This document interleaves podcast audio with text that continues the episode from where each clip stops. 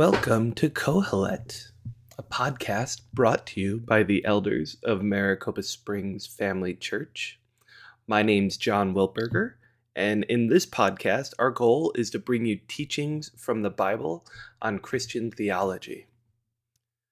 This week, we're looking at part two of chapter 11 of Systematic Theology by Dr. Wayne Grudem. So let's get started. And let's get started with a recap from last time. So, this chapter again is on uh, chapter 11, the incommunicable attributes of God. Last time, we started the discussion on God's character with some of his different attributes and also some of the different names of God in Scripture. And then we went through a couple of his incommunicable attributes as we've defined them uh, independence, and unchangeableness.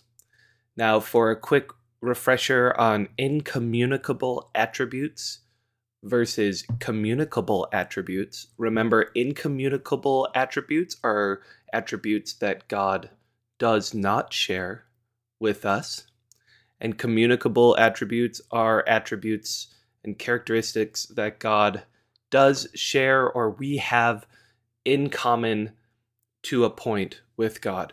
And again, I will emphasize that this does not mean that God's incommunicable attributes are wholly and completely not shared in any way, shape, or form with us.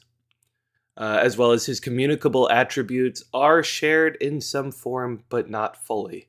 What I mean by that is for his incommunicable attributes, for an example, one of the ones that we'll talk about today is his eternal nature, eternity. Um, God does not share with us, we do not have in common with God an eternal nature. However, our spirit in Christ will live with God forever. So there is an aspect of commonality. However, we don't fully realize eternity the same way that God does. And then for some of his communicable attributes. Again, we'll talk about those in future episodes. But for a communicable attribute such as love, God is fully, perfectly, completely love. His love is 100% perfect. We, as humans, have the capability to love. We can show love. We can have love for different people, for God, but it won't ever be at the same level as God's perfect love. So that is the difference between incommunicable and communicable attributes of God. So, to carry on from our last episode, we're going to jump into another incommunicable attribute of God, and that is his eternal nature or eternity. So, going with the pattern that Dr. Grudem has done earlier, where he makes a statement about an attribute of God and then a qualifier, Dr. Grudem's statement for eternity is God has no beginning, end, or succession of moments in his own being, and he sees all time equally vividly. Yet God sees events in time and he acts in time.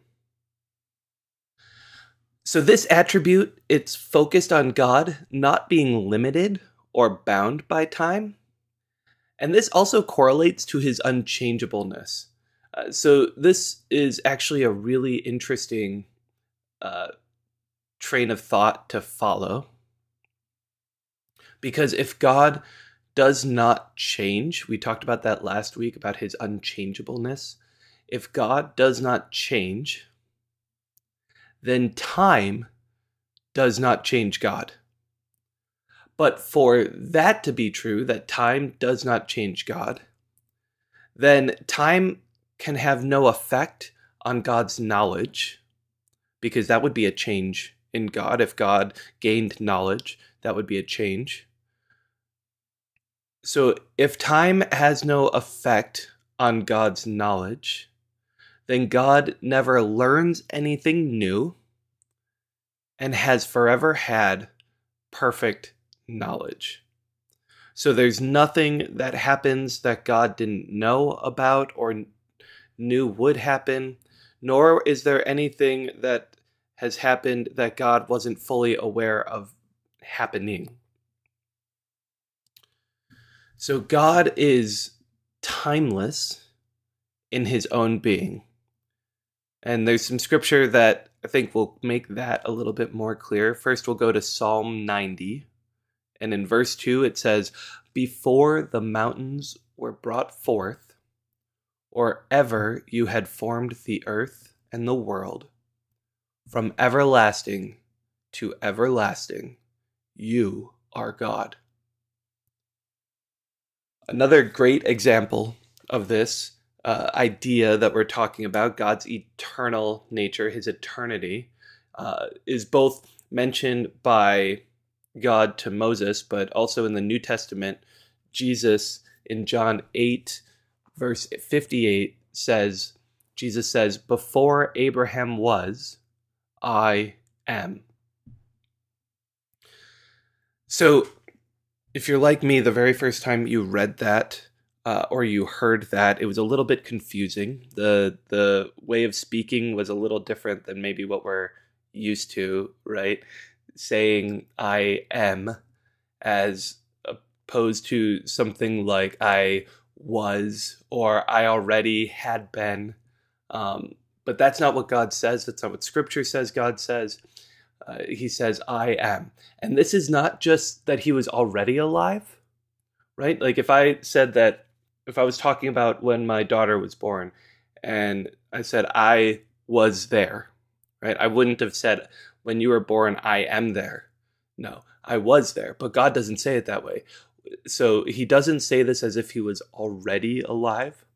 But the use of I am implies a presentness of Jesus throughout time and a presentness of God throughout time.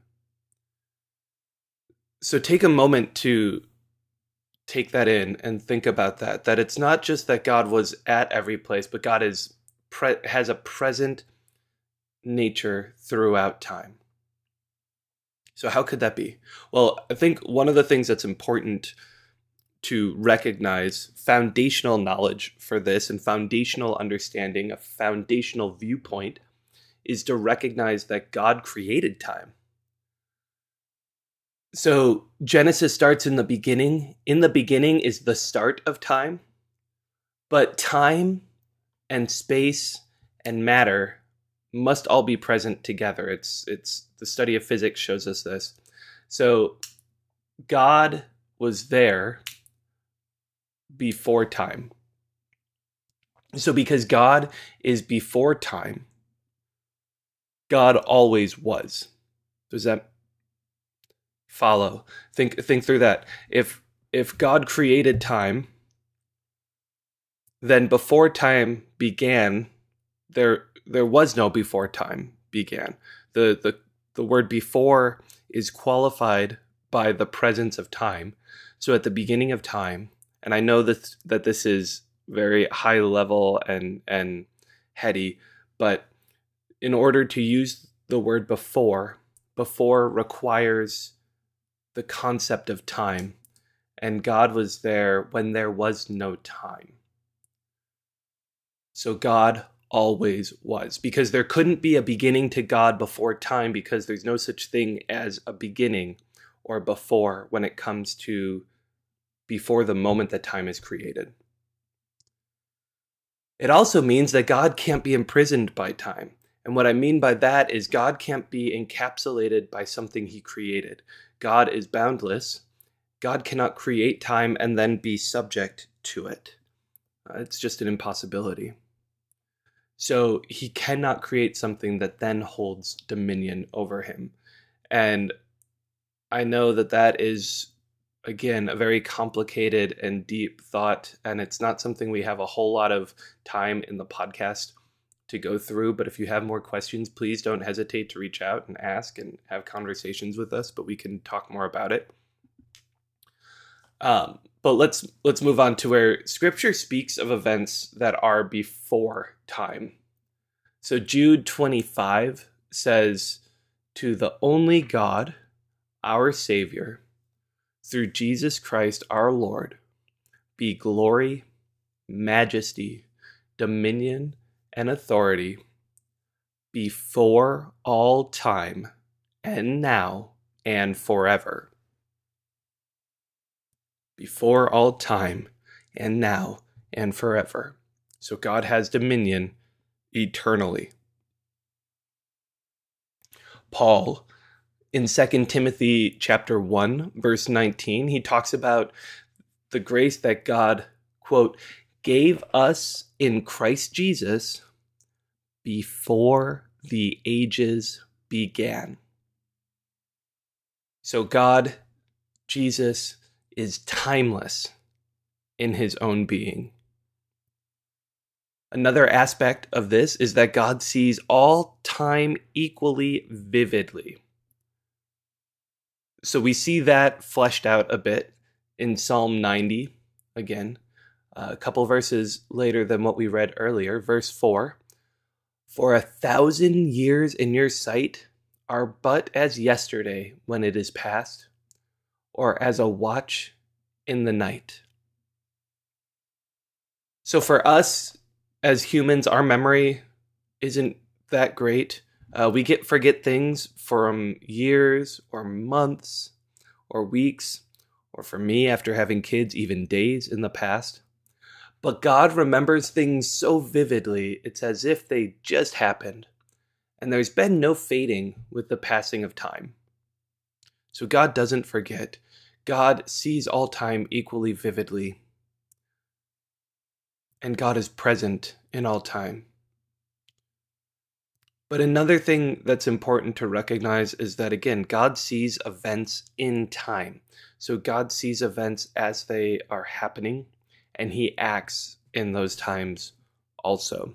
We say that with His miracles, with the way that He uh, led the Israelites, the way that he handled different wars and different events in the Old Testament.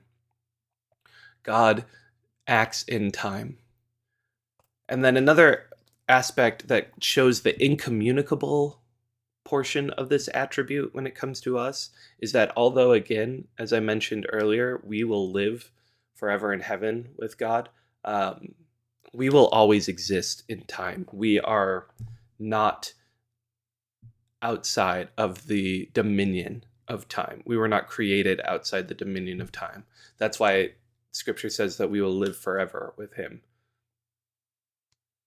So let's move on to the next incommunicable attribute that is omnipresence. Omnipresence. Uh, omni is Latin, which means all, and presence is God is present everywhere. So Grudem's breakdown of omnipresence is God does not have size or spatial dimensions and is present at every point of space with his whole being, yet God acts differently in different places. So God is Lord of space because he created it and he is not limited by it. We mentioned that earlier in eternity, where God created time, so he's not limited by time. God also created space, and he is not limited by physical dimensions of space. God is present everywhere. If we look at Jeremiah chapter 23, verses 23 through 24, it says, Am I a God at hand, declares the Lord, and not a God far away? Can a man hide himself in secret places so that I cannot see him? declares the Lord. Do I not fill heaven and earth? declares the Lord. One thing you can pull from the scripture is that our words and our thoughts, they cannot be hidden from God. There are no secret places where we can go and he cannot see because he is everywhere. He fills heaven and earth. Psalm 137, verses 7 through 10, David says it this way Where shall I go from your spirit? Or where shall I flee from your presence? If I ascend to heaven, you are there. If I make my bed in Sheol, you are there. If I take the wings of the morning and dwell in the uttermost parts of the sea, even there your hand shall lead me, and your right hand shall hold me.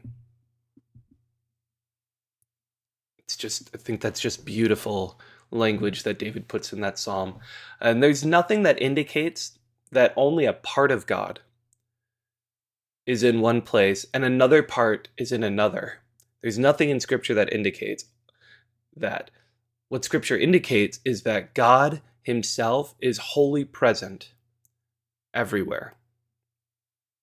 And I know, again, in our finite human minds, with our finite view and what we can understand, that is really difficult to wrap our minds around. But something for us to remember is that God does not have spatial dimensions. He can't be measured. His physical size cannot be measured because God cannot be contained by any space. Again, God created space, God created existence. So he cannot be defined by it, he cannot be held in dominion by it. God cannot be contained by any space. 1 Kings chapter 8 verse 27 says, "But will God indeed dwell on the earth? Behold, heaven and the highest heaven cannot contain you. How much less this house that I have built?" Even the universe in its consistent expanding as science, scientists try to measure the immeasurable size of the universe, even the universe in its grandeur has no chance of containing God. God cannot be contained by any space. And this should encourage us. This aspect of God's omnipresence, his inability to be contained by space, the fact that God is everywhere, in whole being, always. This should encourage us to commune with God wherever we are. Be with God, be in His presence wherever you are. He hears our prayers and is just as close to us as much in our closets at home as in our prayer meetings at church or wherever you may go. And it's important to know that God exists in a far different way than we could ever understand. So, Him being everywhere does not mean uh, that God is in everything, but that God is present everywhere in His creation. So, God is present everywhere in His creation, but He is also distinct from His creation. So, creation is not God. Okay, that that's uh, uh, an ancient heresy, um, or I guess not so ancient because some people still think that. Uh, but that is God. Creation is not God. God is distinct from creation, but He is everywhere in His creation. So, for the final incommunicable attribute of God, we're going to talk about God's unity. And it's important that we talk about God's unity, and, and what we mean by God's unity is not necessarily the Trinity, uh, that will be a topic that we'll talk about later the idea of God the Father, God the Son, and God the Holy Spirit, uh, all being one God in distinct, three distinct persons. Uh, this unity is a different unity. The unity we're going to talk about here is unity of his attributes. And Grudem's way of putting this together, his sentence for this is that God is not divided into parts Yet we see different attributes of God emphasized at different times. So God is not divided into parts, as in God is partly love and partly justice and partly merciful. He's not divided into parts. Yet we see different attributes of God emphasized at different times. So each attribute characterizes the whole being of God. Scripture scripture never singles out one attribute of God as more important than the rest. Okay, the the assumption is that every attribute is completely true of God and is true of all God's character. Every attribute is completely true of God and is true of all God's character. God is not a collection of attributes added together, nor are God's attributes an external part of God's real being. So there's God, and God then has an attribute externally that he shows as mercy, or he shows as love, or he shows as justice. No. We must remember that God's whole being includes all of his attributes. God's whole being includes all of his attributes. God is entirely loving while also being entirely merciful, while also being entirely just, and so on and so on. You see the, the pattern here. The other really important thing to mention, and we talked about God's unchangeableness last time and his eternity earlier t- in this episode. But it's important to recognize that God is always the same God. God is always the same God. And what do I mean by that?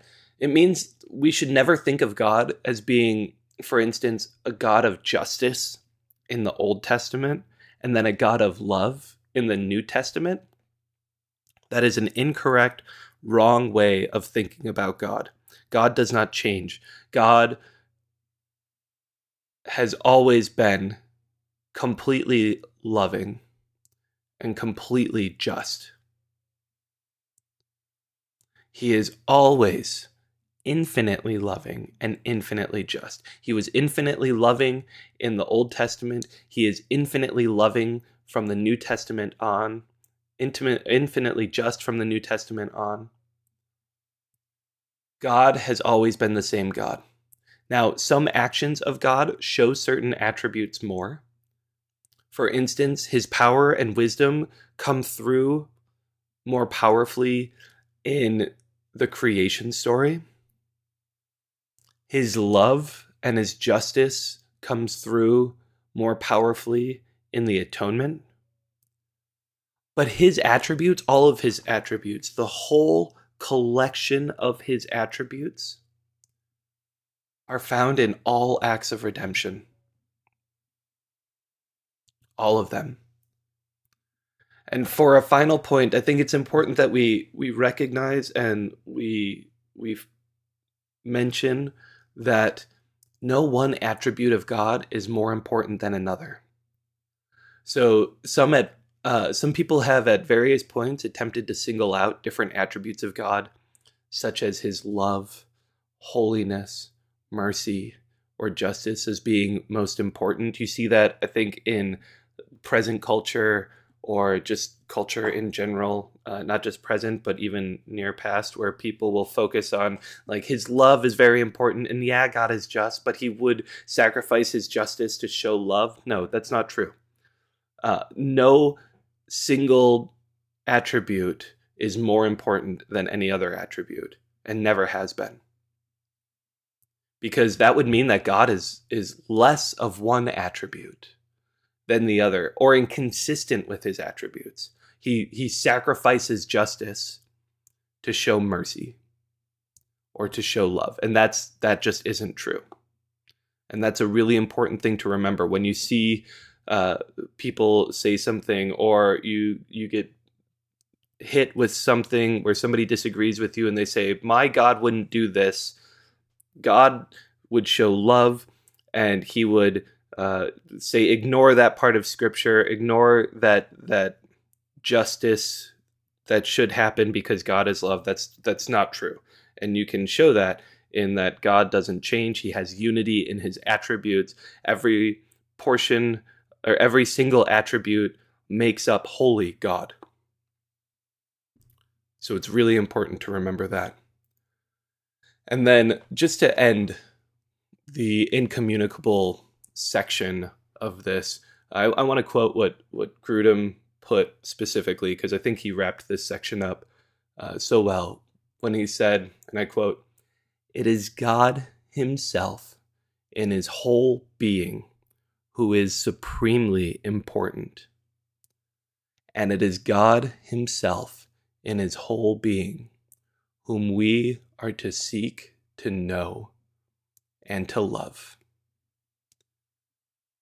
So that wraps up chapter 11. Thank you for going with me on this journey through multiple episodes. I know it was a lot. And again, I would encourage you that if you have questions or concerns, uh, if you need prayer, anything, please don't hesitate to reach out to any of us on the elder team. We would love to chat with you.